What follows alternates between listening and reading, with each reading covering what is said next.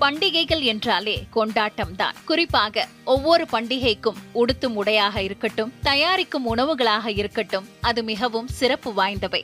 கேரள மாநிலத்தில் கொண்டாடப்படும் ஒரு பாரம்பரிய சிறப்பு மிக்க திருவிழா ஓணம் திருவிழா. அந்த திருவிழாவிலும் தயாரிக்கப்படும் உணவுகளிலிருந்து உடுத்தும் உடையிலிருந்து போடும் கோலம் வரை அனைத்துமே ஸ்பெஷலானவை. அது பற்றி ஒரு தொகுப்பை பார்க்கலாம். கேரள மாநிலத்தில் கொண்டாடப்படும் ஒரு பாரம்பரிய சிறப்புமிக்க திருவிழா என்றால் அது ஓணம் திருவிழா தான் கொல்ல வருஷம் என்னும் மலையாள ஆண்டின் சிங்கம் மாதத்தில் ஹஸ்தம் நட்சத்திரத்தில் தொடங்கி திருவோணம் நட்சத்திரம் வரை பத்து நாட்கள் இந்த பண்டிகை கொண்டாடப்படுகிறது. ஆவணி திருவோண நட்சத்திரத்தில் கொண்டாடப்படும் ஓணம் பண்டிகை சங்க கால ஏடுகளில் விஷ்ணுவின் பிறந்த நாளாகவும் வாமனன் அவதரித்ததும் அன்றுதான் என சில குறிப்புகளும் இருக்கின்றன. மகாபலி என்ற மன்னன் கேரளத்தை சிறப்போடு ஆண்டு வந்தான். தானம் தர்மங்கள் செய்வதில் சிறந்து விளங்கிய இந்த மன்னன் ஒருமுறை வேள்வி செய்யும் போது திருமால் வாமனனாக அதாவது புள்ள உருவில் உருவெடுத்து வந்து மூன்று அடி மண் கேட்டார். மகாபலியும் தந்தான். ஒரு அடியால் இந்த பூமியும் மறு அடியால் விண்ணையும் அளந்த திருமாலுக்கு மூன்றாவது அடிக்காக தனது தலையே கொடுத்தான் மகாபலி. அவனுக்கு முக்தி அளிக்க வேண்டி அவன் தலையில் கால் வைத்து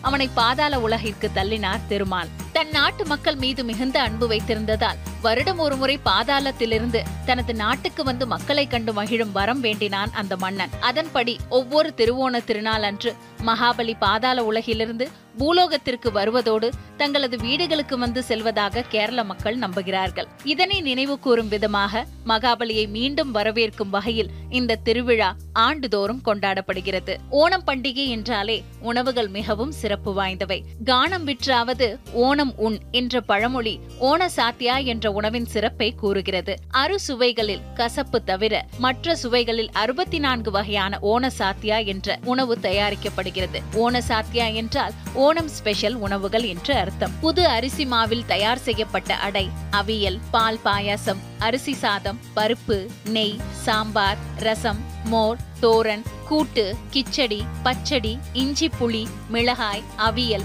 பரங்கிக்காய் குழம்பு பப்படம் காய வறுத்தது சீடை ஊறுகாய்கள் தயார் செய்யப்பட்டு கடவுளுக்கு படைக்கப்படுகிறது. ஓணம் ஸ்பெஷல் என்றாலே அத்தப்பூ கோலம்தான். ஓணம் பண்டிகையின் சிறப்பம்சம் மகாபலி மன்னனை வரவேற்கும் விதமாக கேரளாவின் ஒவ்வொரு வீட்டு வாசலிலும் போடப்படும் அத்தப்பூ என்ற பூக்கோளம் ஆகும். முதல் நாள் ஒரே வகையான பூக்கள் இரண்டாம் நாள் இரண்டு மூன்றாம் நாள் மூன்று என தொடர்ந்து பத்து நாட்கள் பத்து விதமான பூக்களால் அலங்காரம் செய்வார்கள்.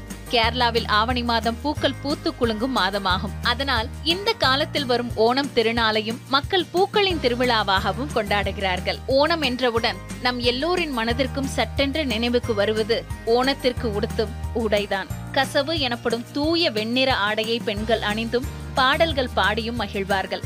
பத்து நாட்களாக நடைபெறும் திருவிழாவில் பலவிதமான போட்டிகள் வைத்து பரிசுகள் வழங்கப்படும். முக்கியமாக களரி படகு போட்டிகள் பாரம்பரிய நடன போட்டிகள் போன்றவை நடைபெறும். இந்த பத்து நாட்களிலும் மகாபலி சக்கரவர்த்தியை வரவேற்கும் விதமாக மக்கள் அத்தப்பூ கோலமிட்டு வீட்டை பொழிவாக வைப்பது வழக்கமாக வைத்திருக்கிறார்கள்.